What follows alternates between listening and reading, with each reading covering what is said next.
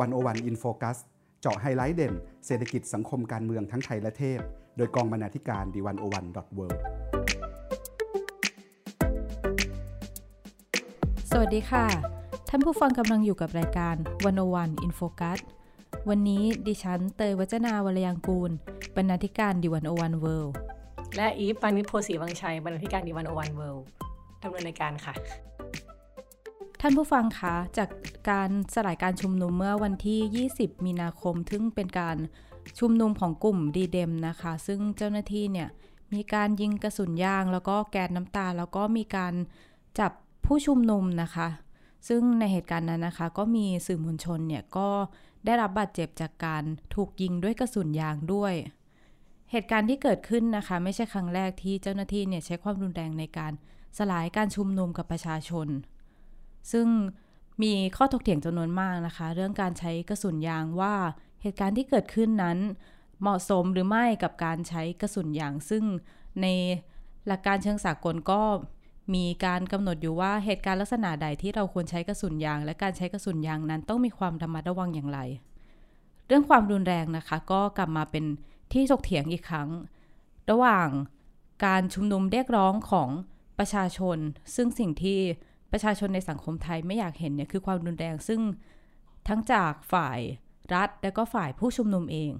วันนี้นะคะวันวันอินโฟกัสก็เลยอยากจะมาชวนคุยกันถึงเรื่องความรุนแรงค่ะ ซึ่งอย่างที่บอกนะคะว่าเเป็นเรื่องทั้งความรุนแรงจากรัฐแล้วก็ประชาชนค่ะ ค่ะ ประเด็นเรื่องการที่เจ้าหน้าที่รัฐเนี่ย กระทำรุนแรงต่อกลุ่มผู้ชุมนุมนะคะ นอกจากเรื่องคนจะตั้งคำถามกับเจ้าหน้าที่รัฐแล้วเนี่ย คนก็ยังตั้งคำถามต่อขบวนการประท้วงว่า จะเดินไปทางไหนต่อ ทางนี้อาจจะนำไปสู่ความรุนแรงมากขึ้นหรือเปล่า ถ้าเกิดว่าฝั่งรัฐเองก็ไม่ได้มีท่าทีที่จะผ่อนปลนมาตรการการสลายการชุมนุมค่ะ ค่ะสิ่งสำคัญนะคะคือเรื่องการใช้ความรุนแรงจากเจ้าหน้าที่ซึ่งเจ้าหน้าที่เนี่ยเป็นผู้ที่มีอุปกรณ์มีอาวุธ ฉะนั้นเรื่องเวลาการสลายการชุมนุมจึงต้องมีความระมัดระวังเป็นอย่างมากนะคะต้องมีบทความจากวันวันนะคะ ที่อยากจะหยิบมาอ่าน แล้วก็จะชวนผู้ฟังให้ได้คุยกันต่อถึงเรื่องการใช้ความรุนแรง ซึ่งเป็นบทสัมภาษณ์อาจารย์เอกพันธ์ปินทวนิชนะคะ ชื่อบทความเอกพันธ์ปินทวนิชสู่ทางออกจากความขัดแย้ง สังคมต้องเผชิญความจริง ซึ่งอาจารย์เอกพันธ์เนี่ยเป็นนักวิชาการด้านสันติภาพนะคะ ดิฉันนะคะเตยเนี่ยก็ได้ไปคุยเรื่องสันติวิธีกับการประท้วง แล้วก็คุยเรื่องทั้งออกจากความขัดแย้งในสังคมไทยค่ะ ค่ะก็บทความนี้นะคะเป็นการสัมภาษณ์ตั้งแต่ช่วงเดือนพฤศจิกานะคะ หลังการสลายการชุมที่แยกปทุมวันนะคะ ค่ะ ตอนนั้นเป็นครั้งแรกที่มีการฉีดน้ำแรงดันสูงเนาะที่ผสมสารเคมีที่น่าจะเป็นแบบแก๊สน้ำตา ด้วยใช่ไหมคะตอนนั้น ใช่ค่ะในเหตุการณ์นั้นนะคะ เจ้าหน้าที่เนี่ยก็ยืนยันว่าเป็นการทำตามหลักการสากล เพราะว่ามีการไล่ระดับจากเบาไปถึงหนักนะคะคะซึ่งที่ได้ไปคุยกับอาจารย์เอกพันธ์แล้วเนี่ย อาจารย์บอกว่าในหลักการสากลเนี่ยเขาไม่ได้บอกว่า ข้อหนึ่งต้องทำยังไง ข้อสองต้องทำยังไง แต่ว่าหลักการก็คือว่าถ้าการชุมนุมนั้นมีความสงบและสันติ โดยส่วนใหญ่แล้วเจ้าหน้าที่เนี่ยเขาจะไม่ให้มีการปรับปรามค่ะ ซึ่งการชุมนุมเนี่ยมันก็มีหลายประเภทนะคะ บางประเภทก็อาจจะเป็นการควบคุมฝูงชน เพราะในกรณีที่พอการชุมนุมขยายตัวหรือเพิ่มจำนวนมากขึ้นเนี่ย ผู้คนก็เกิดอาจจะเกิดอารมณ์แล้วก็เข้าไปทำลายทรัพย์สิน บุกทำลายอาคารบ้านเรือนหรือสถานที่ราชการจนเข้าข่ายใกล้เคียงกับการจราจรในกรณีนี้ก็ต้องมีการปรับปรามค่ะ ก็คือว่าไม่ใช่ว่า บอกว่าตัวเองไล่ระดับ แต่ว่าจริง ๆ แล้วผู้ชุมนุมยังไม่ได้ทำอะไรที่มันสมควรแก่ระดับที่เจ้าหน้าที่รัฐจะทำแบบนั้น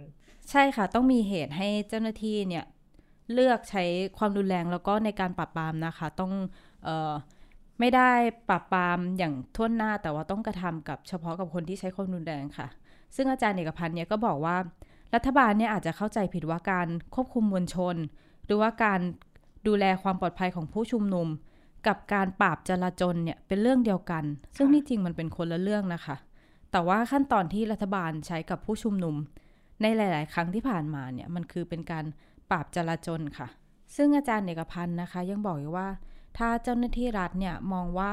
ผู้ชุมนุมเป็นเจ้าของอำนาจอธิปไตย มองในฐานะที่เป็นผู้ที่อยู่ในสังคมเดียวกัน มองว่าผู้ชุมนุมเนี่ยแค่มาเรียกร้องให้ได้รับการเคารพสิทธิ์ และถ้าเจ้าหน้าที่เนี่ยรู้ตัวว่า พวกเขาเองก็เป็นส่วนหนึ่งของอำนาจอธิปไตย และเป็นส่วนหนึ่งของสังคมนี้ เช่นเดียวกับผู้ชุมนุมค่ะความต้องการที่จะใช้กำลังหรืออำนาจที่เกินขอบเขตกับผู้ชุมนุมนะคะ ก็อาจจะมีน้อยลงค่ะ ค่ะ แต่ว่ามันก็จะมีคนบางกลุ่มเนาะที่เขาก็บอกว่า เออม็อบเองเนี่ยก็ใช้ความรุนแรงเหมือนกันหรือเปล่า จนทำให้รัฐเนี่ย สามารถ คือให้เหตุผลได้อะว่าม็อบเนี่ยทำไม่ดีเจ้าหน้าที่รัฐก็เลยต้องมาปราบปรามควบคุม ในประเด็นเรื่องที่มันเหมือนกับการเบรมเหยื่อ หรือเป็นการบอกว่าก็ผู้ประท้วงเป็นคนที่ทำให้เจ้าหน้าที่รัฐต้องทำแบบนี้เอง ในประเด็นนี้อาจารย์เอกพันธ์ได้พูดถึงยังไงไปบ้างไหมคะที่จริงในระหว่างกลุ่มผู้ชุมนุมหรือผู้สนับสนุนการชุมนุมเนี่ยก็มีการเตือนกันมาตลอดนะคะว่า อย่าไปทำอะไรที่มันเป็นปัจจัยให้รัฐเริ่มใช้ความรุนแรงค่ะ เพราะว่ามันอาจจะทำให้ผลของการชุมนุมเนี่ยมันไม่ได้เป็นไปตามที่ตั้งใจไว้ อาจารย์เอกพันธ์ก็มองว่าถ้าถ้าเป็นการพูดคุยกันระหว่างผู้ชุมนุมแบบนี้ก็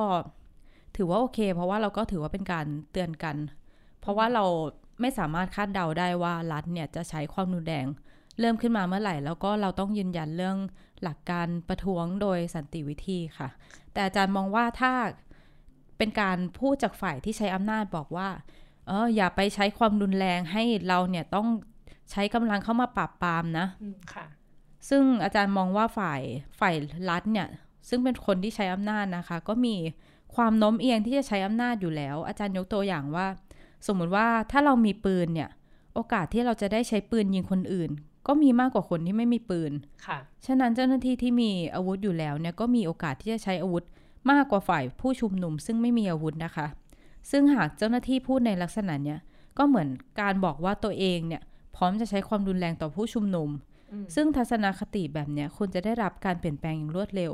ค่ะซึ่งอาจารย์มองนะคะว่าในช่วงหลายสิบปีที่ผ่านมาเนี่ย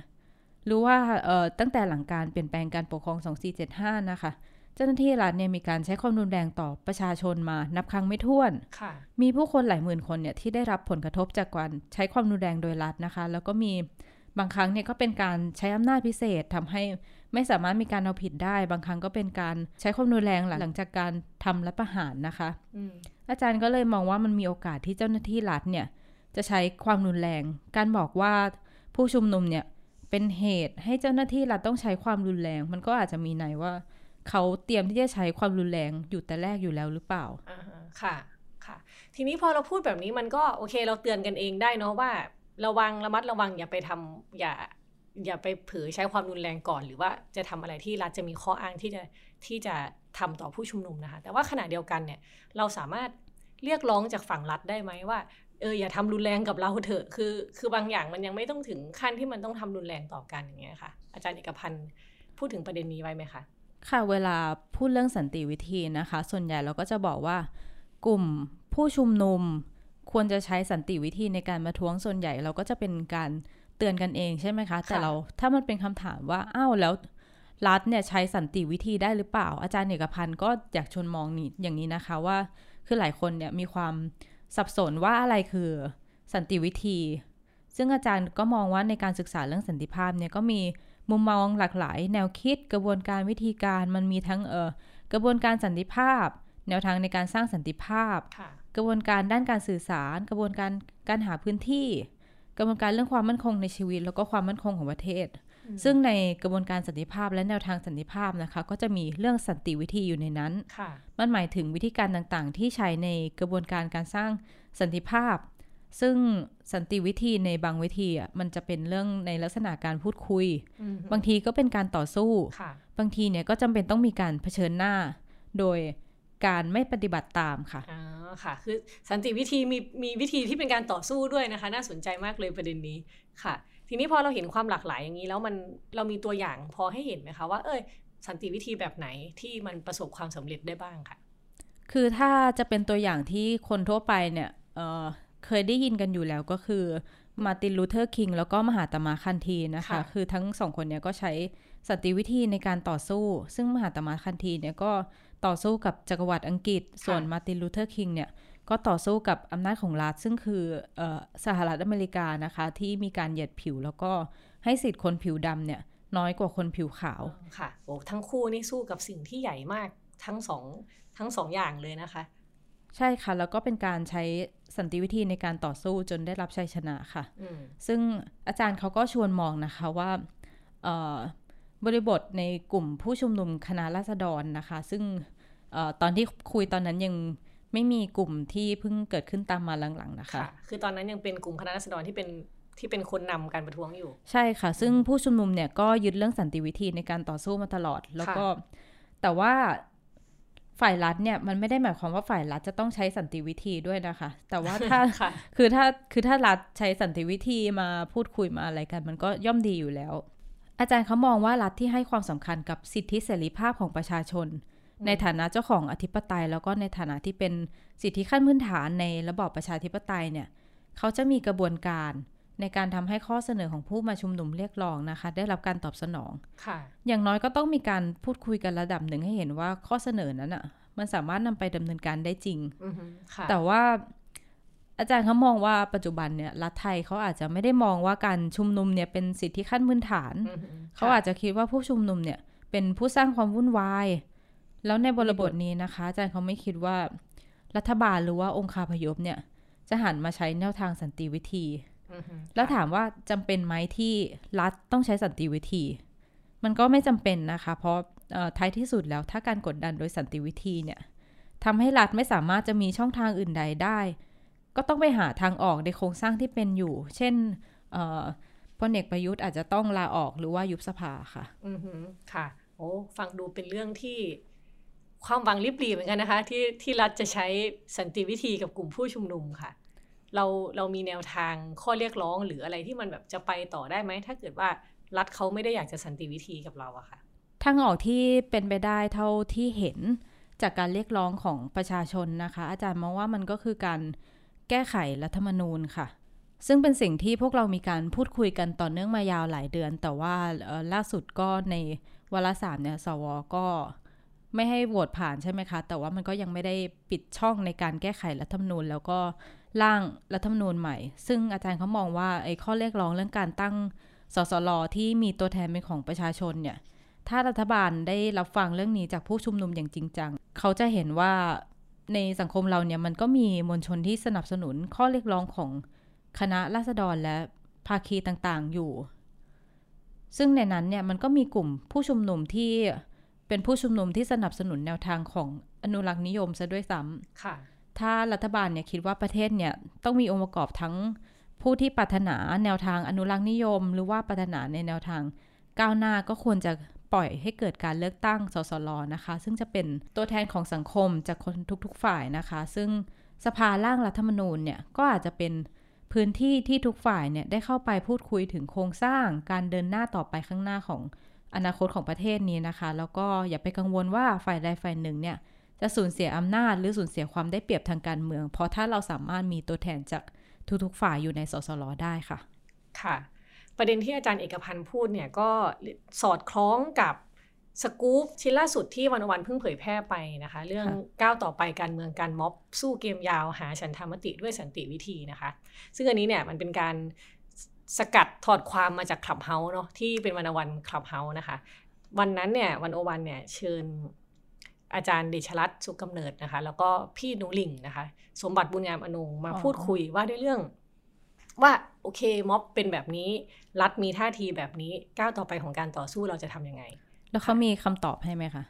ก็จริง ๆ มีประเด็นคุยกันหลากหลายมากนะคะ แต่ว่าจะหยิบเอาประเด็นเรื่องสันติวิธีมามาเล่าให้ฟังนิดนึงค่ะ ก็คือว่าทั้งทั้งคุณสมบัติเนี่ยกับอาจารย์เดชรัตน์เนี่ยก็เห็นตรงกันว่าจริง ๆ เราจะเป็นต้องหาฉันทามติของสังคมเนาะแล้วหนึ่งในเครื่องมือที่จะทำให้เกิดฉันทามติได้ มันก็คือต้องต้องทำกันแบบใช้สันติวิธีอะค่ะ สันติวิธีเนี่ยมันก็มีหลากหลายแบบเหมือนที่เตยเล่าให้ฟังเมื่อกี้ที่อาจารย์เอกพันธ์พูดถึงใช่ไหมคะแต่สิ่งนี้อาจารย์เดชรัตน์บอกว่ามันจำเป็นต้องมีการประสานความคิดในสังคมมากขึ้นนะคะแล้วสิ่งที่เป็นรูปธรรมมากๆเลยก็คือต้องพยายามให้น้ำหนักกับเรื่องการปฏิรูป โดยเฉพาะประเด็นเรื่องแก้ไขรัฐธรรมนูญ ซึ่งอย่างที่เรารู้กันว่ามันมีการปัดตกไปแล้วนะคะ แต่ว่าเราก็ยังต้องยังต้องมีความหวังกันอยู่ ก็น่าจะต้องไปหวังกับ การทำประชามตินะคะ ถ้าจะสามารถเกิดขึ้นได้ค่ะค่ะ ทีนี้เนี่ย อาจารย์เดชรัตน์เขาก็เขาบอกว่าเนาะฝ่ายคือเล่าให้ฟังย้อนฟังนิดนึงคืออาจารย์เกษียณในบทสัมภาษณ์อาจารย์เกษียณเนาะมันมีการพูดถึงไว้ว่า ขาการเมืองที่เคลื่อนไหวกันอยู่ตอนนี้มันมีอยู่สามขา ซึ่งเตยเป็นคนไปสัมภาษณ์เองเตยน่าจะเล่าให้ฟังได้ เพราะว่ามันจะนำไปสู่สิ่งที่อาจารย์เดชรัตน์พูด ค่ะก็อาจารย์เกษียณนะคะ ก็มองว่าการเมืองตอนนี้มันมี สามระบบ ซึ่งเขาบอกว่าการเมืองในสภาเนี่ยเป็นปฏิกิริยาคือมันมีการต่อต้าน แต่ว่าก็คือฝ่ายรัฐ ใช่ค่ะ แต่ว่าข้อเรียกร้องของคนที่ออกมาบนถนนเนี่ย มันคือข้อเรียกร้องเรื่องการปฏิรูป ซึ่งหมายถึงเรื่องการปฏิรูปสถาบันใช่ไหมคะ แต่ว่าในสำหรับการเมือง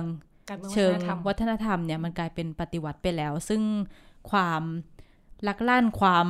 มองไม่เห็นจุดหมายร่วมกันอย่างเนี้ยมันกลายเป็นความขัดแย้งในสังคมที่มันยังมองไม่เห็นทางออกค่ะ ค่ะ อาจารย์เดชรัตน์เนี่ยก็เอาประเด็นเนี้ยที่อาจารย์เกษียณพูดถึงสามขาที่แตกต่างกันนะคะมาบอกว่าประเด็นเรื่องแก้ไขรัฐธรรมนูญเนี่ยฝ่ายปฏิกิริยานะคะหรือเป็นฝ่ายฝ่ายรัฐเนี่ยเขาอาจจะไม่ยอมทำตามเรื่องการแก้ไขรัฐธรรมนูญง่าย ๆนะคะอาจารย์เดชรัตน์มองว่ามันอาจจะมีการวางยา ซ่อนไว้ในกระบวนการแก้ไขรัฐธรรมนูญ คือเราไม่รู้หรอกในกระบวนการนั้นจะแบบเอ่ยยึกยักหรือแบบอะไรกันยังไง อย่างที่เราเห็นว่า คือยังไม่ต้องเข้าไปในกระบวนการด้วยซ้ำก็ยังแบบยกคือยกโหวตยติแบบไม่ปัดตกยตินะคะ ในการแก้ไขรัฐธรรมนูญ คือยังไม่ทันได้จะร่างกันเลยตั้งแต่ต้นก็คือปัดตกแล้วนะคะ ทีนี้เนี่ยอาจารย์เดชลาก็มองว่า ถ้าเราพยายามประสานระหว่างม็อบ ที่เป็นการเคลื่อนไหวปฏิวัติวัฒนธรรมเนี่ยนะคะให้โยงเข้ากับกระบวนการแก้ไขรัฐธรรมนูญ ให้มันเหมาะสมได้ทั้งจังหวะเวลาแล้วก็ประเด็นเชิงเนื้อหาเนี่ยก็น่าทำให้ขบวนการเคลื่อนไหว สอดประสานในจังหวะเวลาที่ตรงขึ้น จนนำไปสู่การเปลี่ยนแปลงบางอย่างได้นะคะ ทีนี้เนี่ยเมื่อกี้พูดถึงประเด็นเรื่องเรื่องม็อบเนาะการม็อบ ทีนี้ในเชิงการเมืองเนี่ย มันก็น่าสนใจบอกว่าจริง ๆ แล้วฝ่ายปฏิกิริยาเนี่ยอาจจะพยายาม ทำให้การตอบรับเรื่องการแก้รัฐธรรมนูญกับหัวกับหาง กับหัวกับหางยังไงนะคะเขาบอกว่าฝ่ายที่ก้าวหน้ามากๆในสังคมเนี่ยก็อาจจะเห็นว่าไอการแก้รัฐธรรมนูญเนี่ยมันแก้น้อยเกินไป เช่น ยกตัวอย่างถ้าจะไม่แก้หมวดหนึ่งหมวดสองที่เป็นการถกเถียงกันเยอะนะคะ ฝ่ายก้าวหน้าเนี่ยรู้สึกว่าถ้าจะแก้น้อยไม่ต้องแก้ดีกว่า ซึ่งพอบอกว่าพอคัดค้านการแก้ไขรัฐธรรมนูญเนี่ยมันก็จะไปตรงกับฝ่ายปฏิกิริยาหรือฝ่ายรัฐเนี่ยที่ไม่อยากแก้ไขรัฐธรรมนูญฉบับนี้เลย กลายเป็นว่า ความคิดไม่เหมือนกันนะ แต่ว่าอยากค้านการแก้รัฐธรรมนูญเหมือนกัน คือยังไม่แก้เพราะฝ่ายหนึ่งไม่อยากให้แก้กับอีกฝ่ายหนึ่งเห็นว่าแก้น้อยเกินไป ใช่ค่ะ อันนี้ก็เป็นประเด็นที่น่าสนใจที่ต้องดูว่าเราจะหาเนื้อหารัฐธรรมนูญใหม่ที่เหมาะสมยังไงนะคะ ทีนี้เนี่ยพอมันเป็นเหตุการณ์เป็นอย่างเงี้ยอาจารย์เดชรัตน์ก็เลยตีโจทย์การเมืองไว้สามโจทย์นะคะเขาเสนอรูปการที่น่าจะเป็นไปได้ไว้อย่างนี้นะคะเขาบอกว่าหนึ่งเนี่ยการแก้ไขรัฐธรรมนูญยังไงก็ต้องเดินหน้านะคะ แต่ว่า โอเค อย่างที่เรารู้กันว่าถูกปัดตกยติไปแล้ว แต่ว่ายังไงก็ตามต้องทำให้มันเดินหน้าให้ได้นะคะสองเขาบอกว่าอาจารย์เนสแลบอกว่าในบรรดาพักร่วมรัฐบาลเนี่ยอาจจะมีปัญหากันมากขึ้นภายในปีนี้นะคะ อย่างที่เราเห็นว่าในช่วงที่ผ่านมาก็มีการปรับ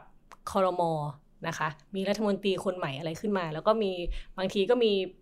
เสียงแตกบ้างมีทะเลาะกันบ้างที่เราเห็นในหน้าข่าวนะคะ ซึ่งพอบรรดาพักร่วมรัฐบาลเนี่ยมีปัญหากันมากขึ้นเนี่ย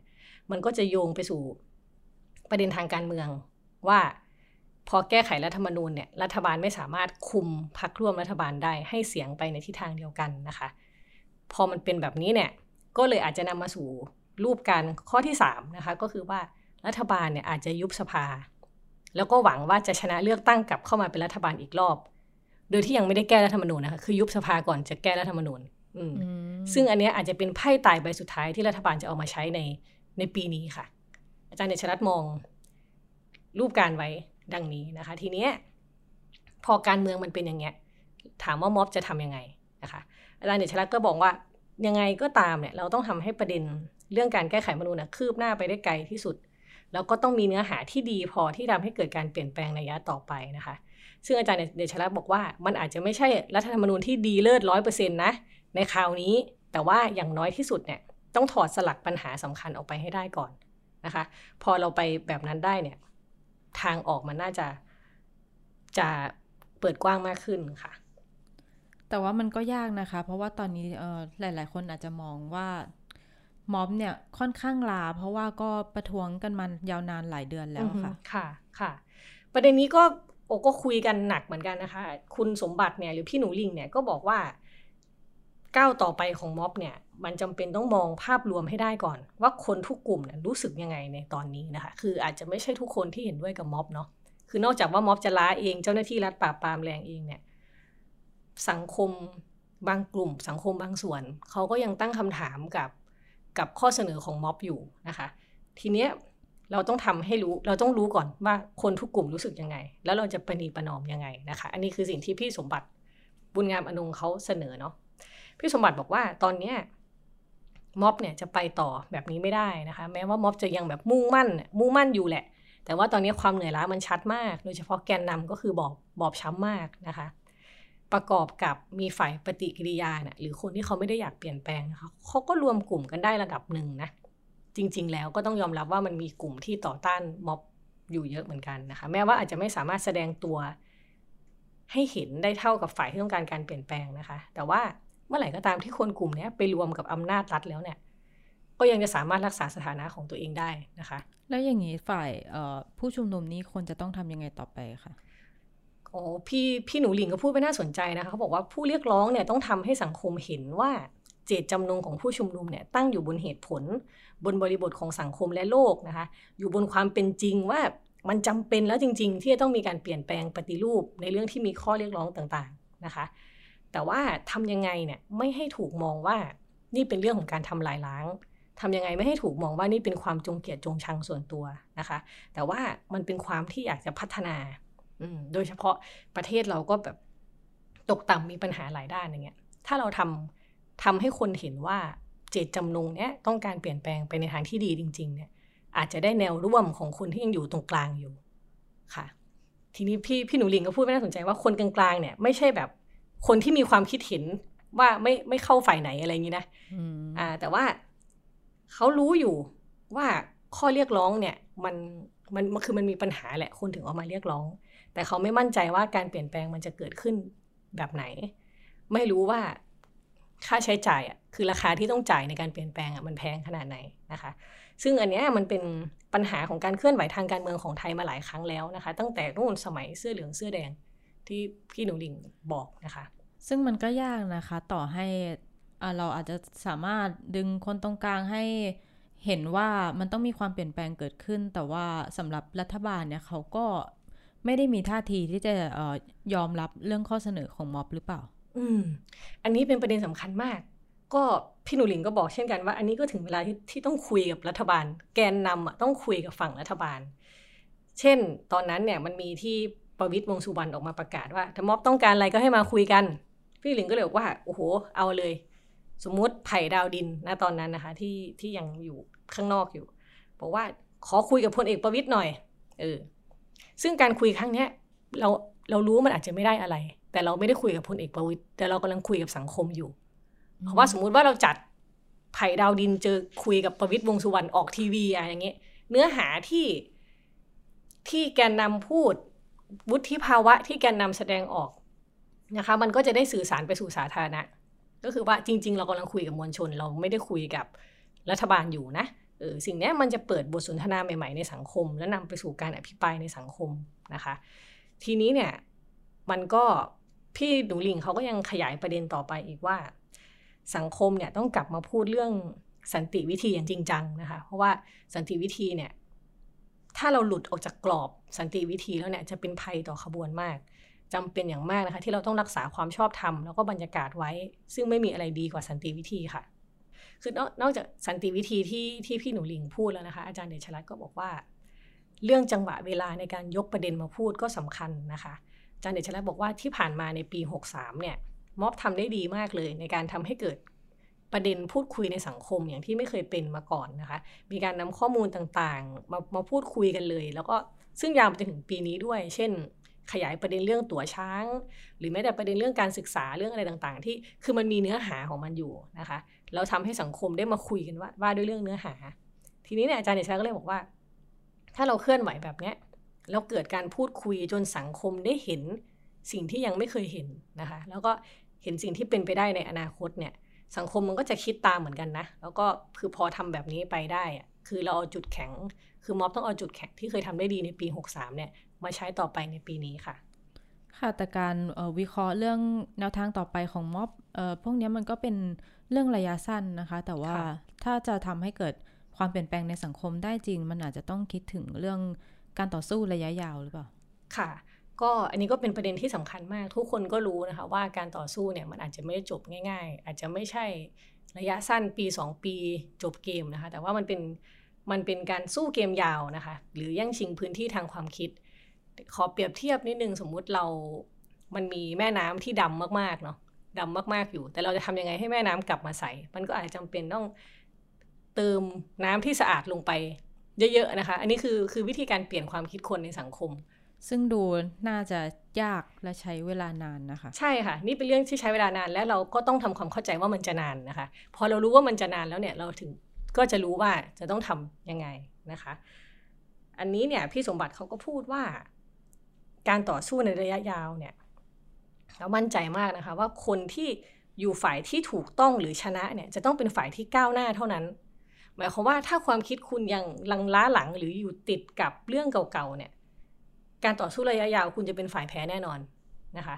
พื้นที่การต่อสู้ที่แท้จริงเนี่ย